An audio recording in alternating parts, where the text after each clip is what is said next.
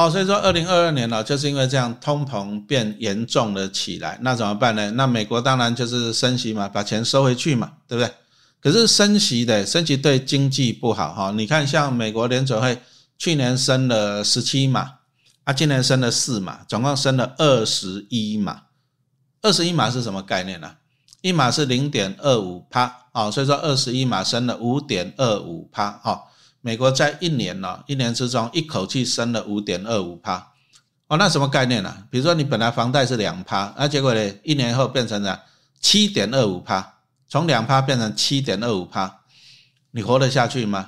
你若1000万的房贷多 5%， 就是一年要多缴50万的利息，一个月要多缴4万多的利息而已哦，你活得下去吗？很难啦，啊，不好活啦。好，所以说美国这样子大幅升息，那现在美国的房贷利率都接近 8% 了，哦，那也很恐怖啊。那接近 8% 是什么概念啊？以前只有 3%， 那现在接近 8%， 那什么概念啊？那老百姓就只要这样缩衣节食啊，对不对啊？本来可以吃大餐了，本来可以听演唱会了，本来可以换新 iPhone 了，怎么办？就先停了嘛，是不是啊？就先不消费了。好，那不消费的话，那这些电子产品啊，半导体需求就少了。好，所以说费城半导体指数就从去年高点4000点，哎，很惨的，腰斩呢，啊，跌了5成了哈，腰斩跌了5成。好，那跌了5成怎么办呢？啊，其实啊，这个费城半导体指数就是包含就是半导体产业的那么多的股票了。好，其实指数如果腰斩啊，其实陈老师在书上也有写过了啊，就是说当费城半导体指数如果跌破3成哦，那真的。绝佳的买点啊，3成绝佳的买点哈。那你看一下，在2020年那时候疫情一来，台湾大盘从11000多点跌到8500点，跌掉3成。可是后来来一个大反攻，因为美国大印钞票嘛，钱流进股市嘛，股市就大涨。好，那从8000多涨到18000，我这涨了超过一倍呢，对不对？好，那时候0050，陈老师记得。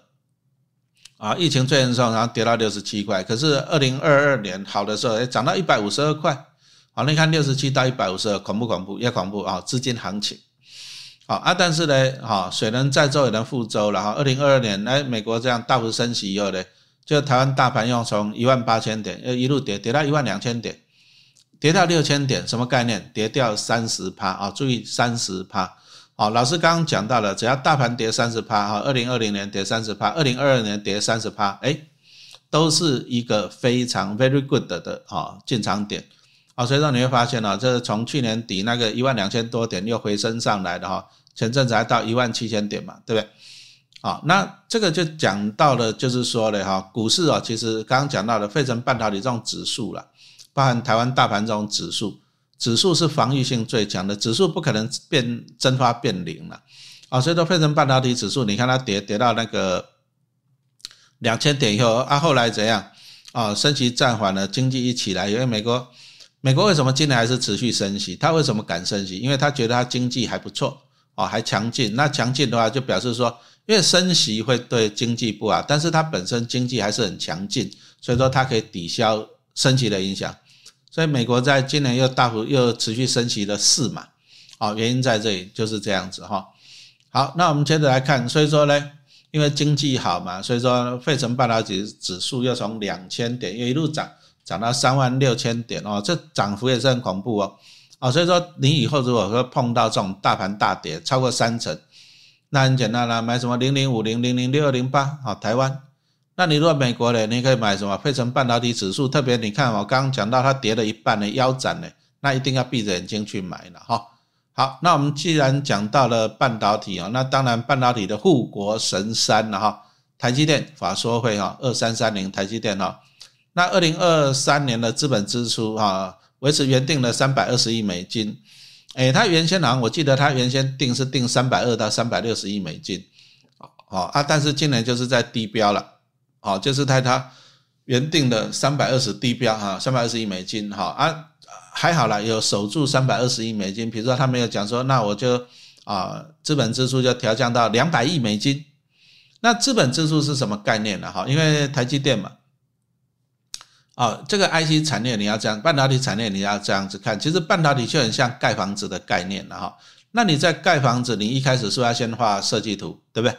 那一样啊 ，IC 是什么意思 ？IC 就是里面很多电路啊，什么电晶体啊、电感、电容啊、半导体啊、二极体啊这些东西啊，所以说它也要把它电路画出来哈。第一个画出来，那第二个建筑师把图画出来的时候，接着营造厂是不是要去把房子盖起来，对不对？啊，按照那个设计图嘛，那一样啊。哦 ，IC 设计公司上游也是要设计 IC 设计，那 IC 设计是哪些公司？像联发科啦哈，联发科跟联友，那很好玩了。有网友今天还问我说：“老师，你有买联发科不？你有买联发科不？”没有，我没有买联发科，但是不是表示说我不看好，不看好 IC 设计产业？我是买3034的联友。哦，陈老师买联友，因为我从08年开始买，一直买。放到现在啊，最近也又加码了7张，它也很贵啦，一张40几万，现在快50万了，也很贵啦，所以说也买了7张而已啦哈，是加码的啦，就是我以前的报纸啊再加码这样子啦哈，对不对？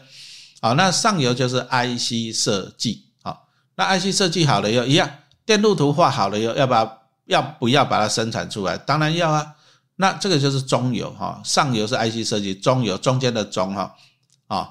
那中游的就是这样，晶圆制造。那晶圆制造就是台积电最有名啊，再来联电啊，世界先进啊这一些啊。那所以说台积电，那台积电因为它需要把晶片做出来，所以它需要怎样？它第一个它要盖厂房啊，跑去美国盖厂房啊，跑去德国盖厂房，日本盖厂房啊，对不对？因为你厂房越盖越多，你的产能就会多嘛，对不对？那当然也不能只有守在台湾嘛，因为。啊，怎么讲呢？反正大家美国人就在那边喊啊，说台湾是最危险的，最危险的，怎么会打仗啊什么的，对不对？啊，就逼美国逼台湾到亚利桑那去设厂嘛，就这样子。啊，再来就是台湾哦，讲实话啦，半导体很需要水跟电啦。啊，台湾哦，大家都知道又缺水又缺电嘛，对。啊，过来跌当哦，我最怕的是什么？我最怕就是跌当。那跌当地震呢？南部还好，你如果地震，在新竹科学园区哦，那就很惨了。啊，为什么很惨？因为他们的机台都已经调好了，啊，你地震摇一下，那个很精密哦，那个很精密哦。比如说是5奈米，5奈米是什么意思啊？啊，那个是非常小。什么叫奈米？什么叫奈米？10⁴什么意思？你如果把地球缩小成奈米，地球会变成一颗弹珠那么大，这样清楚了吗？这个叫做奈米啊，所以说奈米就是把东西缩的，就是微缩的意思。那地球的直径12000公里了，绕地球一圈是40000公里。可是你看呢，把它缩小成奈米，地球就变成一颗弹珠那么大。哦，所以说 IC 半导体里面为什么要奈米？很简单啊，我把你缩的越小，那我是不是可以塞越多的东西进去那个晶片里面？哦，所以说你会发现现在的手机怎样，啊，功能很强，可是它又轻薄短小哈，哦，这个。啊，哦，你知道吗？在高渣时代，那个电脑刚出来的时候是2000教室那么大呢，对不对？好，那好，那台积电它需要怎样？它就需要第一个盖厂房，那盖厂房又要买机器，需不需要钱？当然是需要了。那再来，它要开发最新的制程，为什么要开发最新的制程？因为很简单啊，如果说同样一个 IC 来讲哈，那如果说比如说 Samsung 用20奈米，那台积电用10奈米，那会出现什么事情？在相同的体积哦，相同的空间哦，台积电可以塞更多的电子元件进去，那表示怎样？它可以跑得更快啊，运算得更快，效率更好。好，那所以说呢，同样的啊，在半导体产业呢，特别是晶圆制造哈，像台积电、联电这种晶圆制造产业呢，它就需要不断的去开发新的制程，就是不断的进步就对了啊，不断的进步就是本来一个晶片这么大，可以塞100万个。啊，电子元件你要给它塞200万个，塞300万个进去，啊，那它的效能就会越来越强，啊，那效能强好处讲就赢者通吃啊，什么意思？所以你看台积电它的毛利率可以到50%以上，啊，那联电大概只有它的一半，为什么？因为台积电可以做到最高阶的制程，啊，最高阶是什么意思啊？就是说，因为现在你看像这个丘吉亚哈手机了哈，陈老师 iPhone 10坏掉，用 iPhone 12了哈，拿我小女儿的啊 iPhone 12哈，那你想想看嘛，手机这样小小的要塞多少电子元件在里面，要塞多少个，对不对？哦，所以说他们就需要这样，每个零件啊 chip 啊半导体的晶片呢，要越做越小，而且要功能越来越强啊，要越来越省电。那你如果说你做的你的体积比人家小。啊，你的速度比人家快，那人家当然都跟你买钱，都跟你买啊，为什么？你体积小啊，你省电啊，你体积小表示我里面可以放更多的东西进去嘛，对，那你速度又快。哦，所以说这个半导体啊，晶圆专制啊，晶圆制造这个啊，这个就是赢者通吃啦。你说像台积电啊，不断的开发新的制程，对不对？哈，那台积电就吃肉啊，联电大概是20奈米那些，联电就喝汤这样子的啊，就是他们做一些哦，有些还是需要高阶的，像这种手机这种轻薄短小的，它需要很高阶的技术哈，把它塞在很小里面，那这个就需要高阶的制程啊。所以说，苹果电脑啊，还有什么？啊，什么那个什么 NVIDIA 啊，那个都是台积电的客户嘛，对不对？啊，但是你如果说像一些车用的，什么意思啊？比如说像老师的车子，哎，后面尾门你只要脚伸一下，它自己会弹起来啊。那它需要一些 sensor， 一些什么作动器，那它也是需要半导体，但是这些半导体就不需要用到那么高阶的技术了，也不需要用到3奈米、5奈米了，对不对？20奈米、28奈米就可以了啊，它不需要嘛。好，那这些东西呢啊，可能就是一些比较中间的厂商，比如说像联电啦、世界先进啦，去吃这些单子啦，对不对？啊，当然我们讲到就是还是最高阶的，毛利率最高哈。那台积电呢，我们怕一个地方是怎样？怕什么？如果说他本来定的资本支出啊，就是年初的时候开董事会啦、开法说的时候，对不对？那他就说了，哎，我们预计今年的那个什么挖沟啊，那个。资本支出320亿到360亿美金，就是他年初的时候他觉得怎样？因为他们会去计算啊，我如果丢了300亿美金，丢了360亿美金，我可以盖多少厂，弄多少机器，那我可以几年后可以产生出多少的产能，比如说10万片啊，20万片的12寸晶圆嘛，对不对？哦，所以说他们在资本支出的时候，他们已经算出来就是将来会产生多少产能，那他一定会评估有没有订单。你如果没有订单，我拼命去盖厂，我拼命扩充产能有什么用？你没有订单啊，是不是？哦，所以说哈，陈老师在买台积电，我很喜欢看他的资本支出。哦，也就是说，当公司觉得说哇，那个订单还是源源不绝，订单一直进来，那我必须要怎样？那我就要去盖厂房啊，我就要去研发新的技术。那但是这些都需要 COCO 啊，都需要 COCO。好，所以说在年初2023年年初的时候，台积电他就会说啊，需要什么320亿美金啊 ,360 亿美金啊去做什么资本支出啦，这样子。但是怕在哪一点？年初的时候讲300亿美金，可是年中的时候拍谁，我们缩减资本支出，从320亿美金给你缩减到120亿美金，假如这样子来讲，那就非常的不好了。为什么？因为他从320亿缩减到120亿，表示怎样？表示他觉得他收不到那么多订单了，就公司觉得我收不到那么多订单，那我收不到那么多订单，我盖那么多厂房干嘛？我去研技术干嘛？我去买机器干嘛？我生产干嘛？我收不到订单啊。哦，所以说台积电我比较关心它的资本支出了，如果资本支出大幅降低啊，那这个要小心了，就表示这样，公司不会跟你讲说我以后业绩不好，公司不会这么老实了。啊，但是他如果说资本支出减少，就表示他看到了乌云啊，这样就清楚没有啊？就表示他看到了乌云啊。所以说，陈老师在看台积电都看资本支出了啊，再来就是看他的先进的制程啊，因为他毕竟他那个320亿美金啊，他有什么 70% 投入先进的制程，就是我们讲的10奈米要变7奈米，7奈米要变5奈米，5奈米要变3奈米，这个就是先进的制程。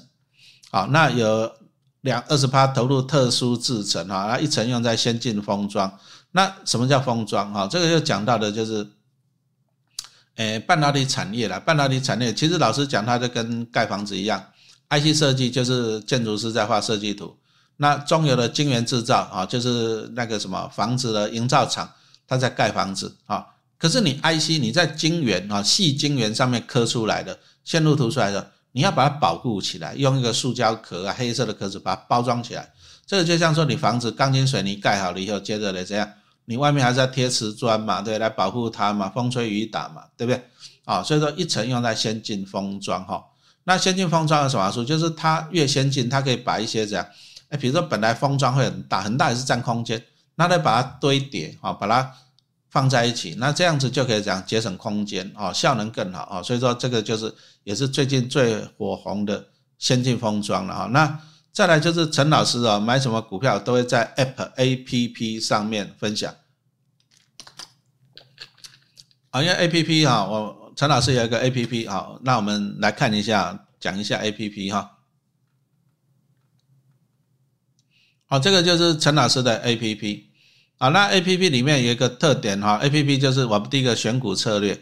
因为大家还是觉得说我到底要买哪一只股票怎么选，那没关系，我们这个有一些选股的策略会帮你去筛选。所以说比如说陈老师举例纯属举例比如说我在想说我到底要买哪一只股票，然后它的怎样子，它的那个什么东西殖利率稳定，殖利率高 5% 到 6% 还是 6% 到 7% 能够稳定的，那很简单用 APP 去筛选所以说这里就这个就是一个筛选那我们有什么存股啊，什么价差这个我们去筛选啊，这样子其实蛮好用的，因为全台湾目前股票大概1700多档嘛，对不对？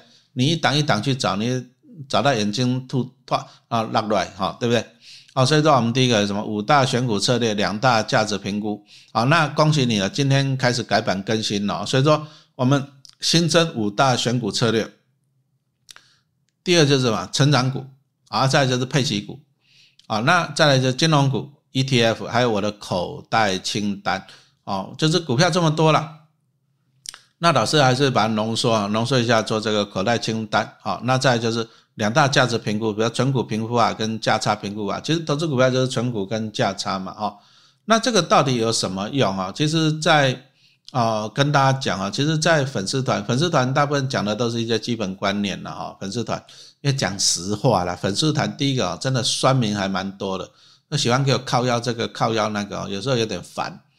再来就是脸书啊，脸书诈骗太多啊，真的脸书也诈骗太多，对不对？所以有些东西啊，老师就会放在我的 APP 里面，放在老师 APP 里面啊，比如说啊，像那个联咏最近涨到了快500块钱，好，那联咏其实老师的 APP 里面哈，我就有一个选股口袋清单嘛，那在我买什么股票啊，因为我在里面有一个5000万的存股计划，就是存5000万的股票。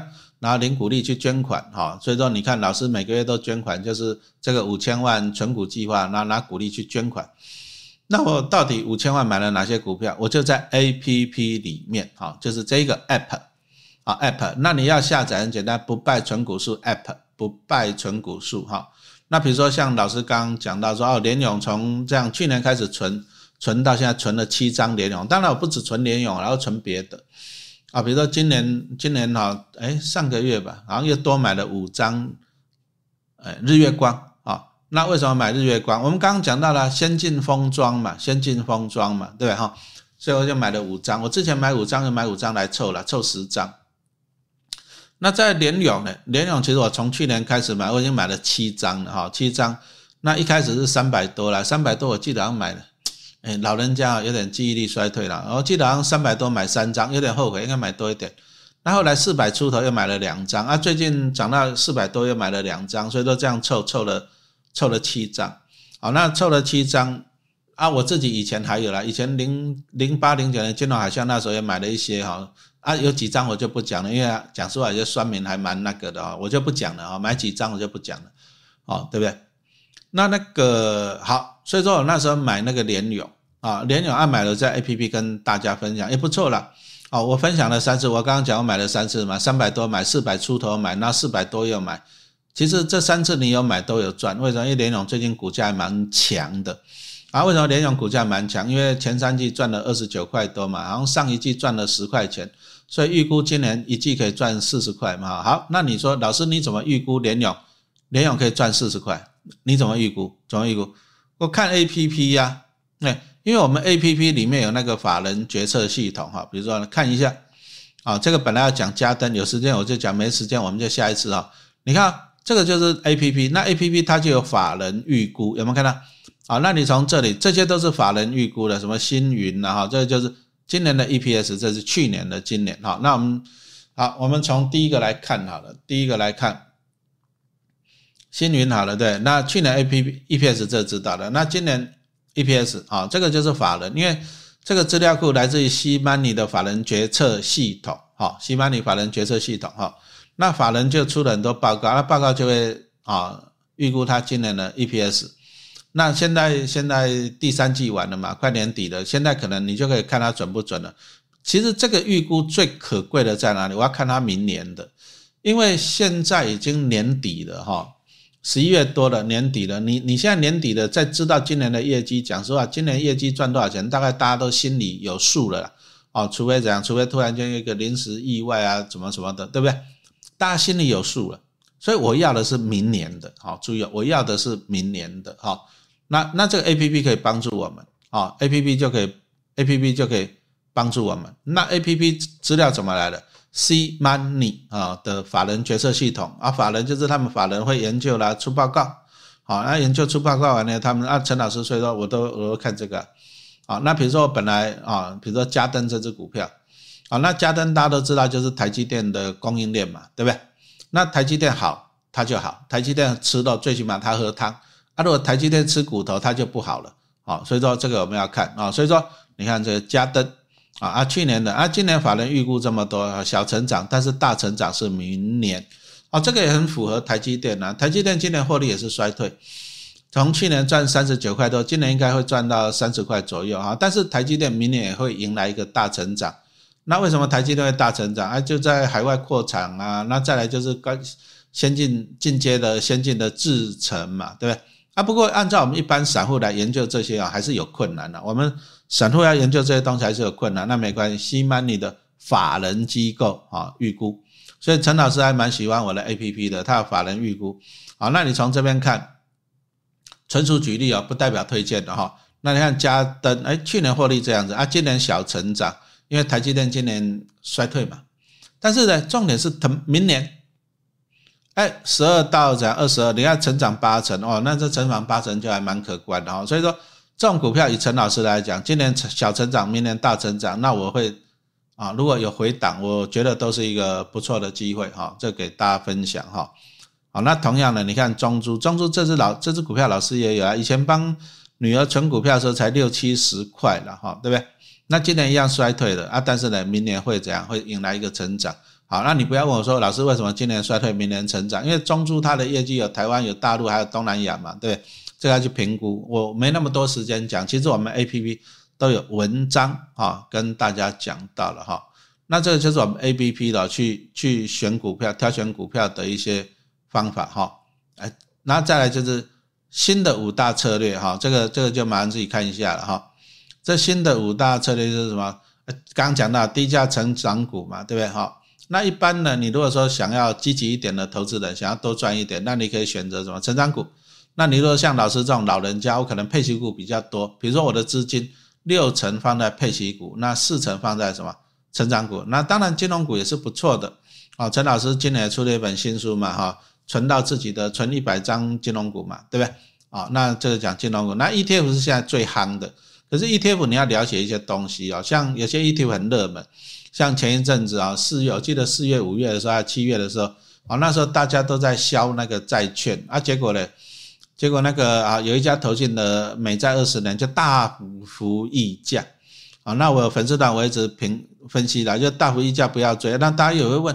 那老师到底怎么样是大幅溢价？怎么去查大幅溢价啊？我们的 APP 啊，那在口袋清单就是陈老师讲到了，我自己去研究分析，我自己去买的股票嘛。就像我啊，比如说就像我刚刚讲说，啊，买了7张的联咏啊，为什么买联咏？那当然了，我们就会出 APP， 我们就会出分析文章。好，那 APP 出了分析文章以后呢，那大家就可以看啊，为什么可以买？啊，它过去的获利多少，殖利率多少哈？那以联咏来讲啊，它像它今年前3季赚了29块多，所以说今年大概赚40块没问题。那怎么评估啊？这个就我们刚刚讲，我们 APP 有那个什么啊？我们 APP 有那个潘水啊，再跳一下哈啊，有那个什么稳健配息股？哎，联咏就算稳健配息股了，为什么？因为它过去大概都把盈余的8成5配出来，很稳定。啊，因为 IC 设计公司是这样 ，IC 设计最重要的是大脑，就是工程师的脑袋，一台 computer 就能够设计，它不像台积电要买机器啊，然后什么盖厂房啊，对不对？然后研发新制程，所以你看啊，同样是半导体公司，台积电它就需要很大的资本支出，买机器、盖厂房、研发新制程都是钱，那怎么办？所以说它赚到钱，它就要怎样给股东很小气。台积电是季配息，那现在一季只有配3块钱。好了，那一年就12块，可是股价呢500多呢， 500多配12块才2%呢，所以台积电殖利率不高啊。哦，那台积电殖利率不高，但是他如果说明年今年赚30块，明年赚39块，预估啊，法人预估，哇，那成长3成，成长3成我们就要用什么低估成长股哈，就是被低估的啦，股价被低估的成长股。所以说台积电你可能这个获利成长，你要用这种成长股的选股策略。啊，至于联咏这一种就是大家都知道，然后过去都是配8成 8成5。好，那今年如果赚40块，那你去乘嘛 ,4832, 好，啊如果8乘5就是35块钱。好，那如果说联咏，我们刚刚这是预估，我强调是预估啊，公司决定。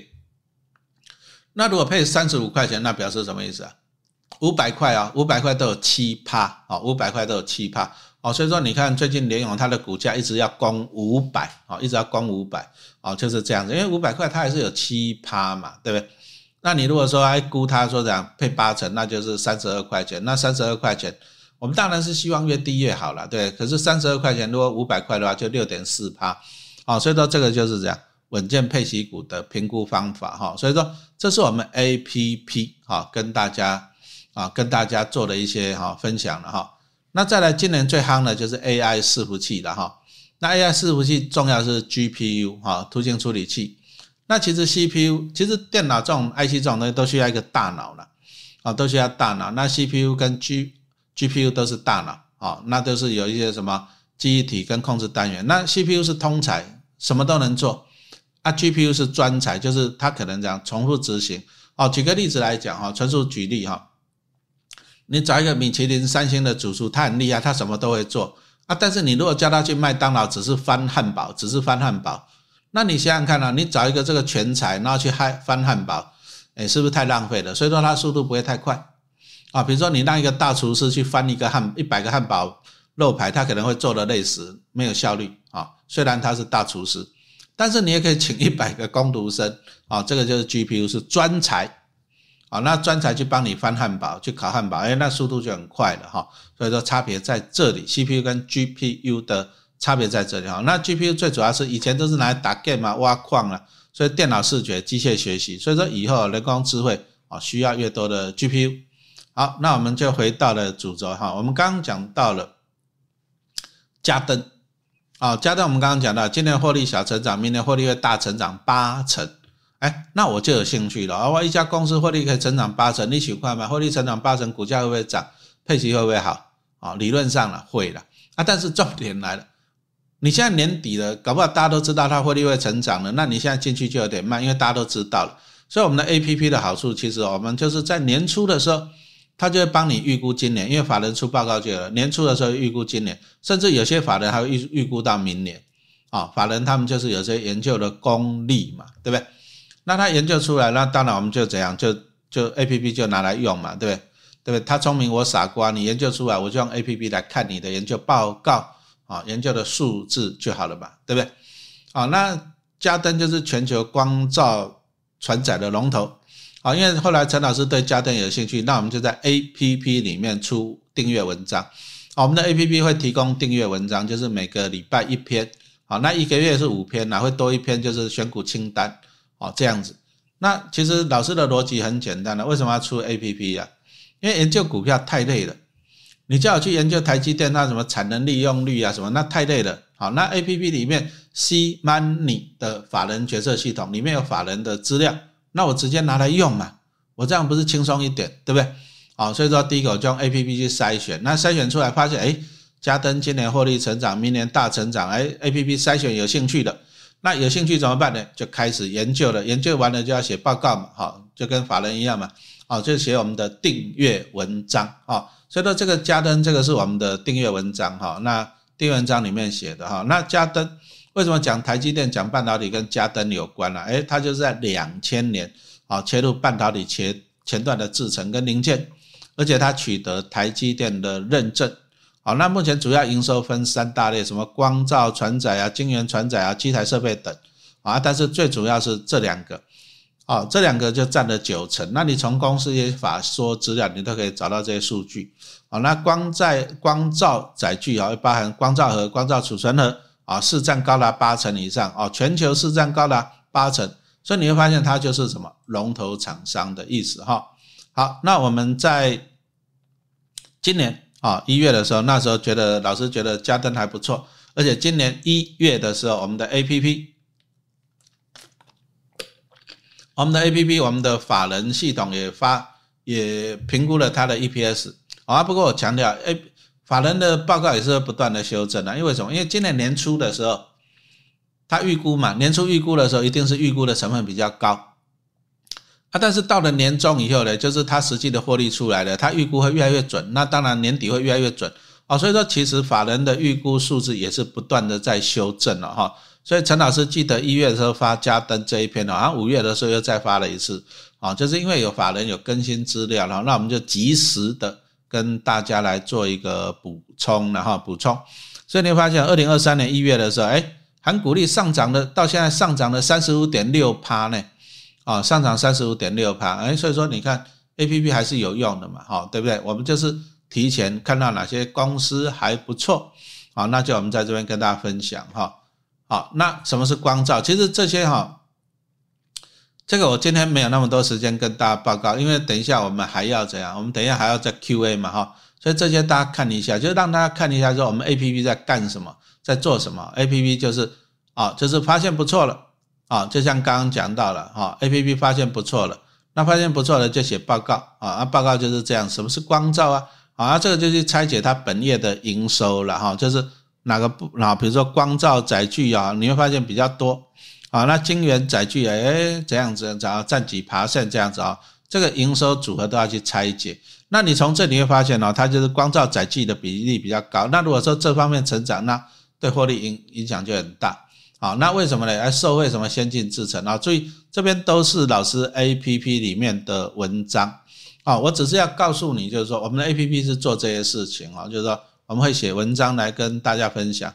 那再你看一下，哇，这个从加入台积电，你要这个获利这样上来了但是过去都是过去式，我们还是要评估未来的成长性那未来的成长性怎么来的你看这个三率三升所以说我们 APP 都是很详细的跟大家那当然了，刚刚这些东西都是过去式老师强调这个财务报表，这些毛利率这些营收状况这些都过去式所以我们要看到未来那未来来讲所以说我们 APP 的订阅文章我们也会跟大家分析未来。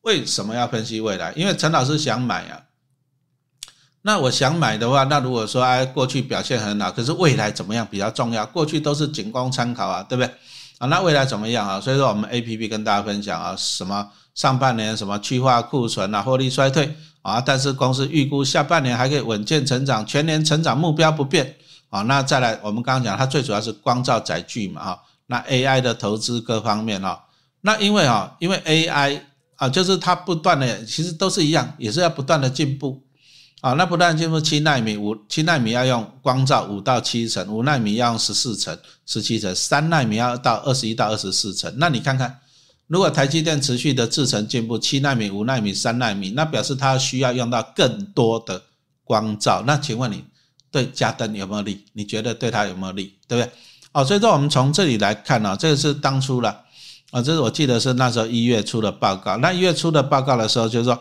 预估它今年2023年的获利跟2024年的获利但是我强调这个纯属预估值而且在年初的时候预估难免会有点糟惊喜的，但是到年底会越来越准不过你看年初的预估跟今年年底的预估这个都是赚22块23块所以说其实也还蛮稳定的所以说这个就是我们利用 APP来跟大家分析未来展望。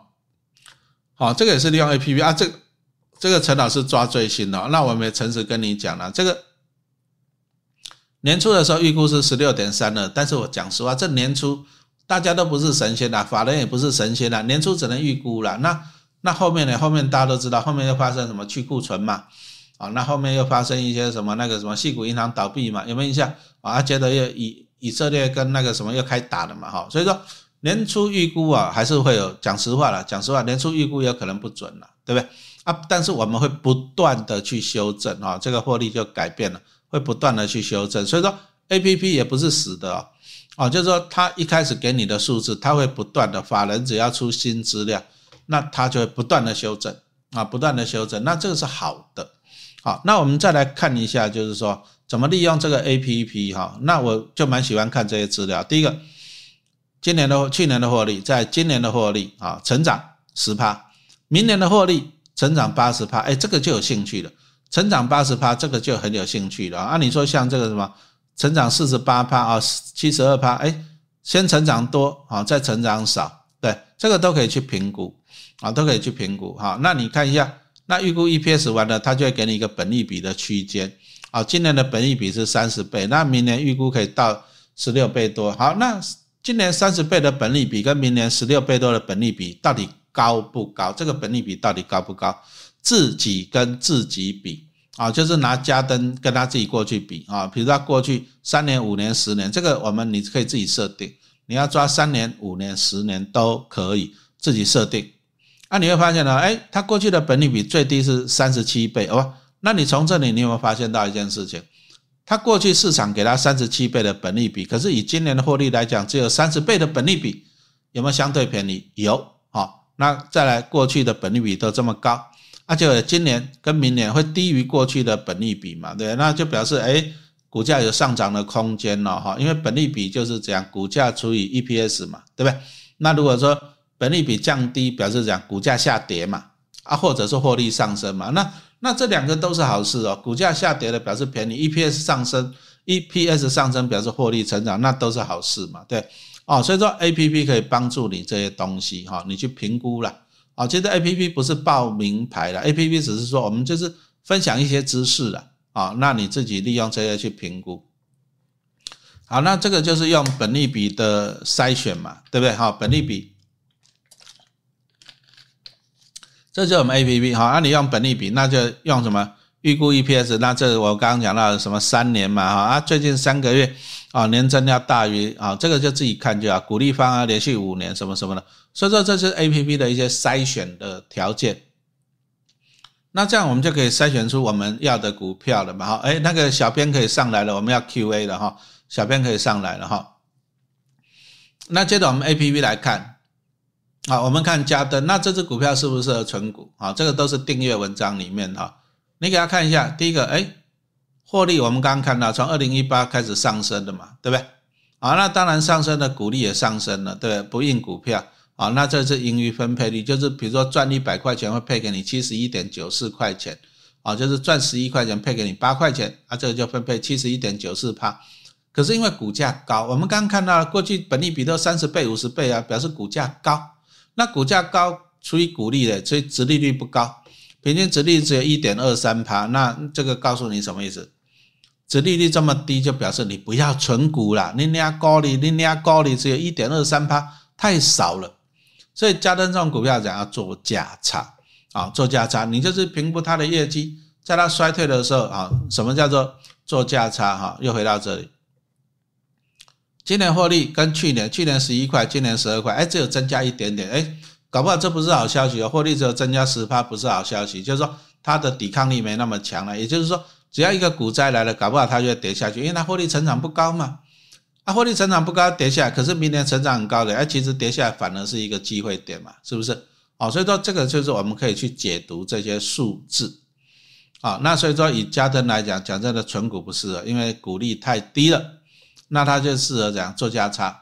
好，那这个未来营运这个就我们就跳过去了，没有时间跟一跟大家报告了，这个都在我们 APP 的订阅文章里面。好，那还是一样再回到我们的 APP，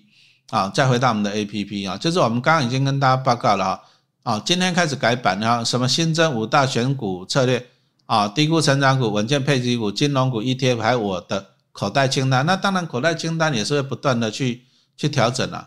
好，那再又有新增两大价值评估，第一个就是存股评估，存股大部分就是你想想看嘛，什么叫存股评估？就是你放着不动领股利嘛，对不对？这叫存股，所以说你会比用殖利率为优先考量。那价差评估就是我们希望讲获利成长，就像我们刚刚讲到，哎，家登本益比本来很高，而且我明年本益比降低了，哎，这就是一个机会哈。所以说我们最新的什么5大功能、2大价值评估法哈。那我们的 APP 除了这些以外了，我们每个月还会再录一篇那个时事影音，比如说我可能会讲一些最新的 ETF，那或者是目前最新的状况啊，举例啊，纯属举例啊哈。你如果看老师的粉丝团，你知道我最近又买了250张的 00722B 群益电信债嘛，对不对？那我今天有贴粉丝团贴，你可以去看，我最近才买了，赚了快30万啊，当零用钱了，不然拿来捐款也好了，对不对？啊，因为前一阵子债券9月的时候，美国又专门啊升息，举棋不定啊，乱七八糟，反正美国也是乱七八糟，变来变去。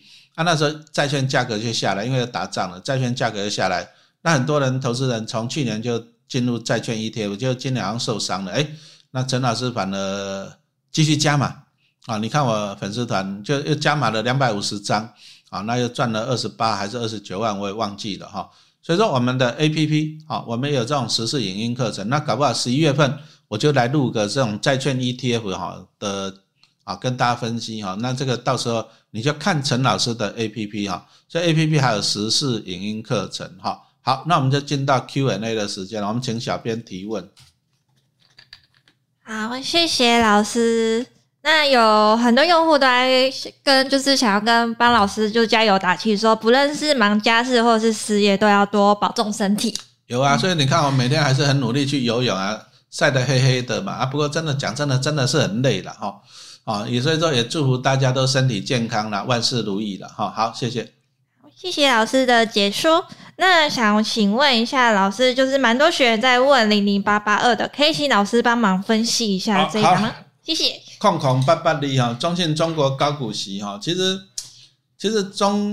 实我是觉得这一档 ETF， 其实你一个概念，高股息 ETF 都是分散到几十档的成分股，那中信中国高股息它就是分散到50档的成分股，50支成分股。它只是说它上市以后，它上市的时间点不对，就这么简单，上市的时间点不对，因为上市的时候就碰到那个肺炎疫情，那疫情一来就没有想到中国又衰，它就封控啊，控了3年哦。那本来啦，在去年底的时候，那时候他们那个后来中国疫情就解封了嘛，对不对？那解封了以后，大家想说那疫情这样封了3年，解封了经济会好嘛，是不是？哦，所以说今年初来讲，其实这些陆股 ETF。好，今年初涨了一波啦，那只是说涨了一波完以后，后来就是美国又发生那个矽谷银行的事件，因为美国就大幅升息嘛，那大幅升息就导致矽谷银行这些金融业就受损。那当然美国只要感冒了，全世界都打喷嚏啦，那你也知道美国跟中国又在那边吵来吵去嘛，哦，对不对？不过好像最近听说拜登又要跟习大大见面了，反正就看了，反正就是好像一对怨偶吵吵和哈。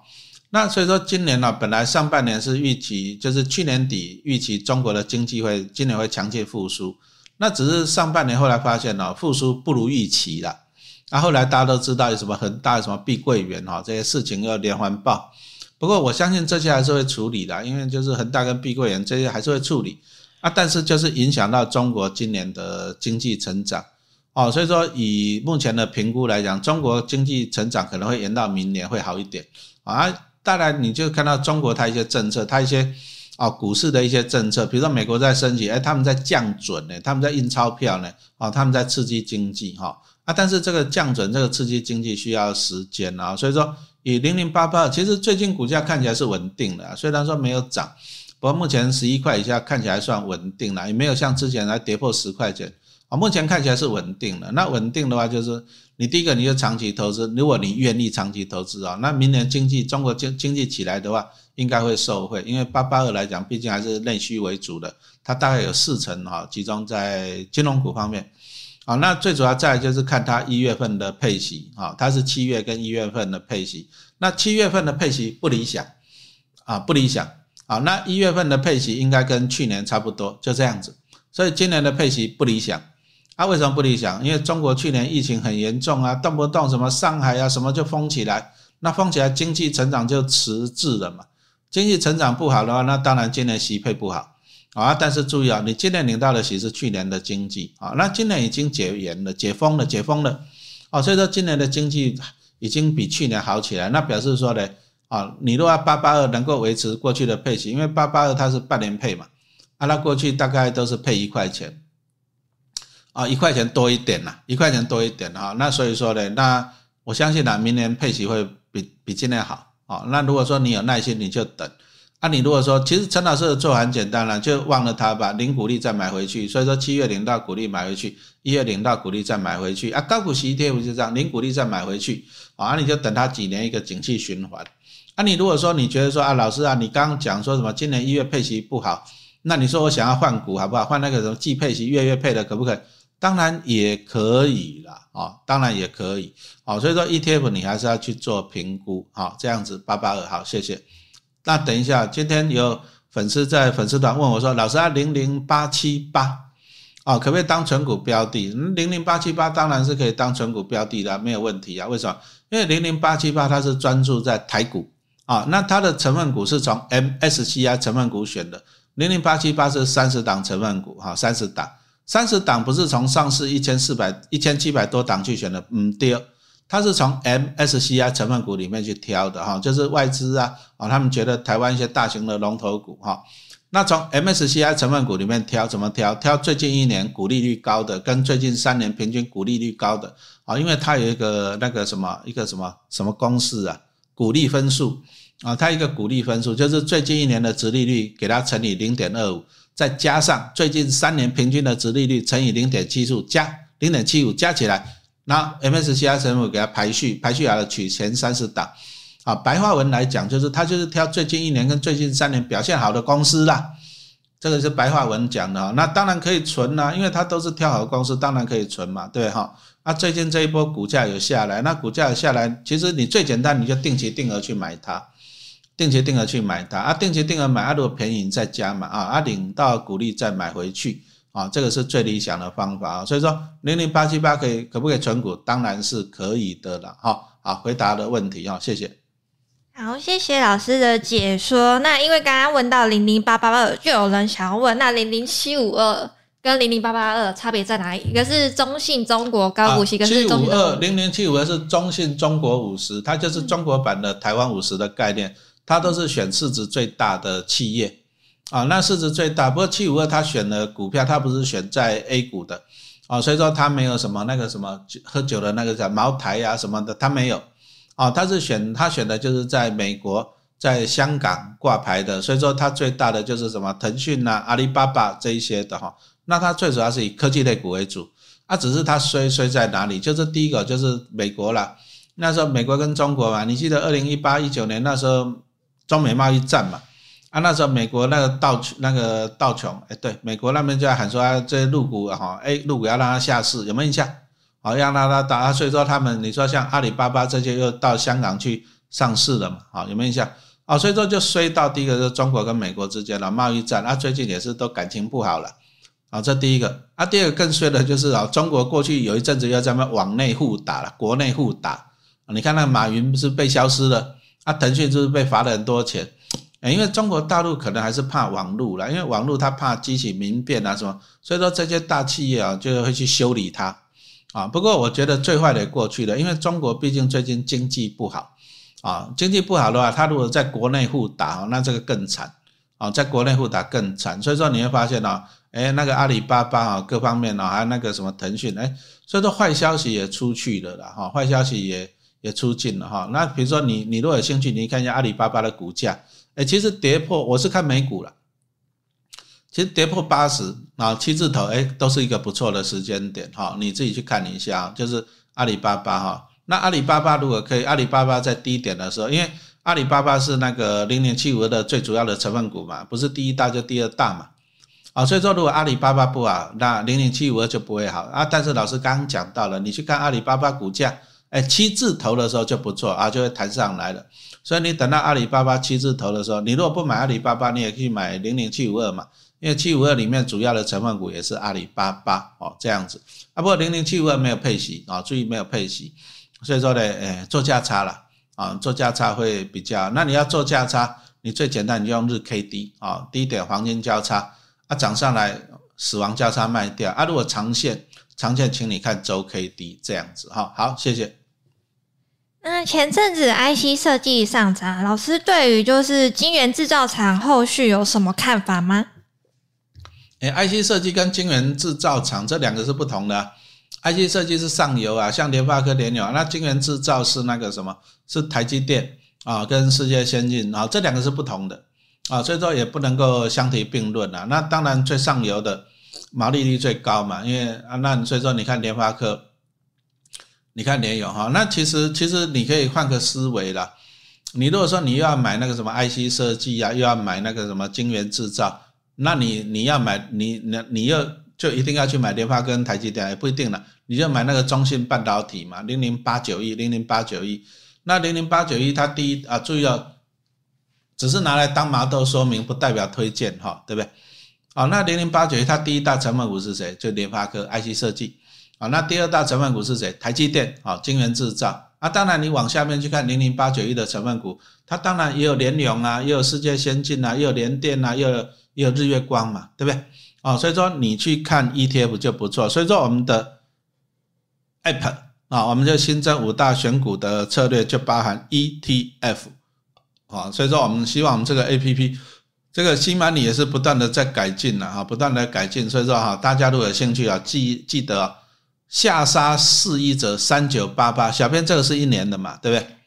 对， 3988 是一年的，一年3988、嗯、那我们目前优惠是一个礼拜，11月9号到啊，不是这两个礼拜，一个礼拜哦、到15号刚刚一礼拜呢、哦、只有一个礼拜、哦、所以说请你把握、哦、这个是下杀410 3988， 这是年订阅的、哦、好，谢谢。好，那有位学员说，因为他觉得就是科技股比较复杂，很怕就是买错，然后风险会比较高一点。那所以他想问说，那如果去买00929是不是可以风险分散呢？哎、欸，你这个说法也是矛盾哦。所以我老师常一直在讲，股海在走，知识要有。为什么老师讲你这个说法矛盾？因为你觉得科技股波动比较大，所以你想买 ETF， 可是。00929全部都科技股 ,40 档全部都科技股。好，所以说你要了解 ETF 啊 ,00929 全部都科技股。所以你如果说你怕科技股波动大，诶，那你搞不好你不要买科技股，比如说像我们讲到的金融股啊，金融股这个就是不一样的概念嘛，对不对？好，这个就是金融股。好，所以说你在买进这些东西的，请你先了解，好不好？请你先了解啊，不然你讲到的就是我们刚刚讲到，你觉得科技股波动很大，你不敢买科技股，那你跑去买00929，结果它全部都科技股，啊、哦，那这样子当然你还是没跑掉嘛，对不对？好、哦，那当然00929月配了，月配是很开心的，00929今年表现真的是很好，前无古人啊、哦！今年6月9号上市，6月9号上市，规模多少？50亿。那现在11月9号了，规模多少？1000亿，50亿到1000亿，你看20倍啊！那从6月9号到11月9号5个月啊，这个真的是前无古人呐、啊！啊，你说0056要规模要到1000亿超过10年，00878规模要1000亿超过3年，这个00929 5个月啊，那5个月真的也是蛮恐怖的啦啊！那00929的特点，我今天没有很多时间讲，不过你看我粉丝团我写了一些文章，那没关系，我也考虑不然我就11月的 app， 反正我 app 都有那个时事影音嘛，那说不定我就11月来写一些这些最近比较夯的 ETF 哈，没关系，我还没写，我再考虑一下写什么哈。好，谢谢。我帮刚刚那位学员补充一下好了，因为老师之前有说就是投资要分散产业类别，那他目前的状况就是有分散到金融股跟营建股，然后但是就是科技股他目前不太敢碰，因为怕买太贵了，所以在想说就是老师最近有介绍00929这一档科技股是可以就是帮忙降低个股科技的风险。当然 ETF 的好处是降低个别单一公司的，因为00929它是40档的成分股嘛，对不对？那当然是有降低风险啦，但是你如果说碰到一些什么系统性的风险，整个情况不好，那整个产业还是会受影响。就像我们刚刚讲的，去年美国大幅升息嘛，那美国大幅升息就导致怎样？导致费城半导体就腰斩嘛，那费城半导体腰斩，那你说半导体产业你就算是 ETF 你也跑不掉。哦，这样清楚了哈，对不对？那至于你说的营建股要注意哦。啊，其实老师 App 也写了很多营建股的文章。那我们写营建股的文章，我们都会挑它在获利的低点，因为营建股它都是怎样？它就是有些建案，啊，建案完工了才能够认列，所以我们就要等它建案在低点的时候。那比如说明后年在高点，那表示你要趁它低点买进，好，那高点的时候获利高点的时候要卖出，因为景气循环啊，营建股还蛮景气循环的，这个也要请你注意啊。所以呢，老师 APP 一些文章都会分析的哈。好，谢谢。好，那想询问一下老师对第三代半导体汉磊有什么看法吗？这支我还没有研究呢哈。那你如果这样讲呢，我如果说有时间有兴趣，你讲这支股票，我通常我第一件事情怎么做呢？我第一件事情就到我们 APP。那 APP 我先看法人预估今年的获利跟去年的获利，然后再看法人预估明年的获利。那如果说去年、今年、明年获利都成长，那我就有兴趣了。但是获利成长不表示股价可以买啊，为什么？如果说获利成长可是股价涨很高，你还是不能买啊，怎么办？哦，所以说我们必须要用什么？我们刚刚讲用本益比法或殖利率法去评估啊。那我们这个有啊，你看我们这个有红绿灯嘛，对不对？我们这个会评估说它的股价到底在哪个 range 啊，我们会评估，好像没有那张图，没抓到那张图啊，没关系，我们会去评估它的股价在哪个 range， 这个 APP 都会有啊。所以说这个就是我们分析的一些的方法了哈，跟大家分享哈，谢谢。老师之前有说就是航运股已经涨非常高了，然后请大家不要追高这样子，但是有用户说他有几张阳明在117元，那现在要停损吗？现在的价格大概是 41.85、这个阳明长荣我在讲的时候，我记得是今年初在讲，那时候股价都上百块钱，可是因为今年配息配很好，所以说那时候大家在那边抢棍，看到配息配很好就在追啊。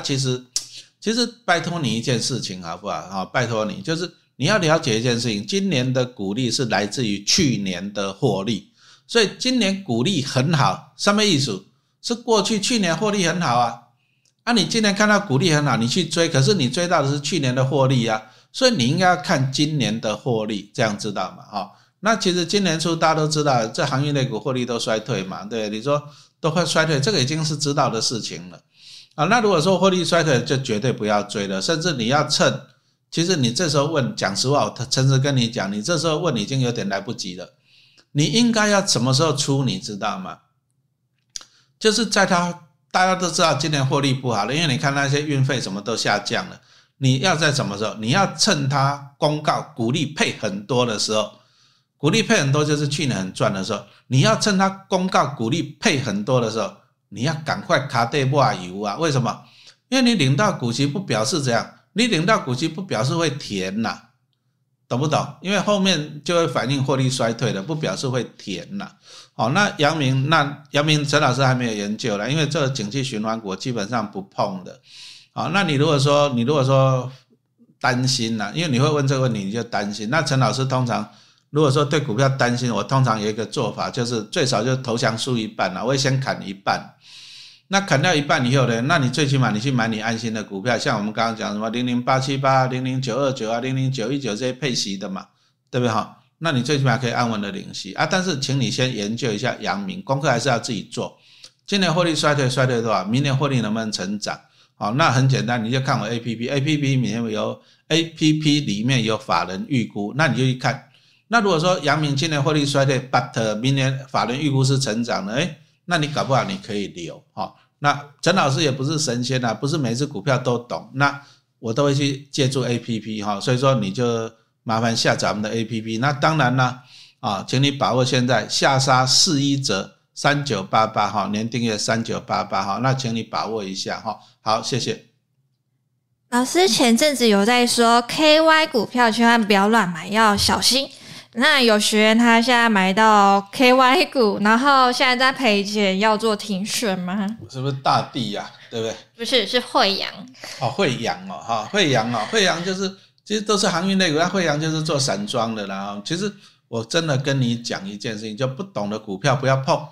那你们买这些，像之前有人问我说他买什么大地 KY， 看哪个老师的书买大地 KY 赔很多钱。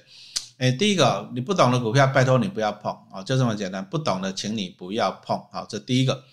那第二个 KY 也不要随便买，其实 KY 以前 KY 都倒了一大堆，那很恐怖的，什么圣月绿月那个等，那 KY 那倒得很恐怖啊，所以 KY 不要买。 KY 如果要买，陈老师就要买 KY， 但是我会买大集团的，比如像中租，这是台湾的大集团啊，在我买什么凯盛 KY 哈，那这个也是大集团啊，所以说 KY 尽量不要乱买了啊，因为 KY 讲真的，过去 KY 来台湾股市上市，啊后来都出了很多的问题啊，出了很多的问题啊，所以说我只会买这些大集团的哈，那其他的我尽量都不碰了哈。好，谢谢。老师刚刚有提到说你有在观察中租这一个股票，那刚好有用户想要问就是中租的状况。中租我们 APP 我们其实有一篇 文章啦，因为我其实我对中租我也有兴趣啦，我们 APP 有出了一篇文章就分析它今年获利是衰退，我们会文章去分析它，那我就这边不泄露它到底怎么样，我们还是希望你来怎样，你来订阅嘛，小编订阅就可以看以前的嘛，对不对？对，所有的文章。哦，就是我们 APP 好像4-5 年了，所以说你只要现在订阅，你可以看过去 4-5 年的文章都可以看，那过去几十篇的影音你都可以看，几百篇的文章你都可以看。哦，所以说中租我们有详细的分析的文章，哦，那中租今年获利是衰退了，啊，但是明年获利是成长。哦，所以说这一阵子股价前一阵子大概就是170、180这样子盘，哦，这样子。那以今年已经快成定局，年底了，所以我们要看明年。好，那明年的获利怎么样呢？其实 APP 都有。好，那如果说获利真的有成长了，我们又在写文章好来跟大家分享。那中租你不用紧张，中租可以存啦，你不要紧张啦，中租是可以存的。好，谢谢。想询问老师目前有没有在研究重达或是定影投控，想问老师有没有一些建议跟看法？重达我记得有写过文章嘛，不过也有一阵子，其实这些股票我讲实话，台湾700多档，我不一定每一次都有研究啦。我刚刚讲过我的研究的股票讲，我很简单，我就先用我们的 APP 去筛，我们 APP 会去筛选， APP 有一些筛选的功能，比如说看到没有，我们 APP 有一些筛选的功能，然后我们就设参数去筛选，什么获利成长啊、低本益比啊、高殖利率去筛。那筛出来以后，我们就像这样子，我们可以筛出来，那筛出来我们就可以看到它今年获利、明年获利怎样怎样，我们会去筛出来。那筛出来我们再去挑啊，比如说像刚刚讲到，我们筛出来发现加登明年会不错啊，所以说今年就在那边写文章跟大家分享啊，所以说。这个就是我们研究股票的一个方法，那当然 APP 会帮助我很多忙啦。啊，如果没有 APP 帮助我，那我请问你，我现在说我怎么知道加登明年可以赚22块？我怎么知道？那个不好研究啊，你又不是不能跑去公司去采访他，对不对？你打电话去，人家也不一定会理你啊。所以我们要去看这些法人的报告啊。其实你如果去法人报告，你要看一手的，你也是要花钱去买的，对不对？那但是我们 APP 都会提供给你。啊 ，APP 都会提供给你，所以说我们研究股票，老师就这样设定一些参数，啊，设定一些参数去筛，那筛出来再从里面去看。那我们每个月也会有一篇啊，就是那个清单啊，选股清单啊，我们也设定一些参数去筛，那每个月都会筛出，就是那个时候觉得还不错的股票，啊，那这个都提供给你参考。就是股票那么多，不要乱买，啊，你必须要有所本，啊，你要去筛选它。啊，那看出来这些法人报告，那你再去从你懂的股票、懂的产业去研究。好，谢谢。好，那我们今天很感谢大家的收看啊。那小编说还是要再次提醒大家，还是小编你来再讲一下我们这个方案呢？还是我讲就好了啊？ 3988 下扎410哈。那从11月9号到15号，15号是晚上12点嘛，对。11点59分59秒嘛，对不对？请你把握最后一个礼拜，那我们已经有最新的改版了。他们下载试用版可以看到这些吗？会，只能看到部分的清单。就是你可以试用。可以试用，但是你只能看到部分的。我们有免费试用版，但是试用版就是很简单的功能啦，就是标配，那你后面还是要选配啦，你才可以看到这些东西。所以说请你把握时间 ,11 月9号到11月5号，请你把握时间。好，那今天很感谢大家的收看，好，谢谢大家。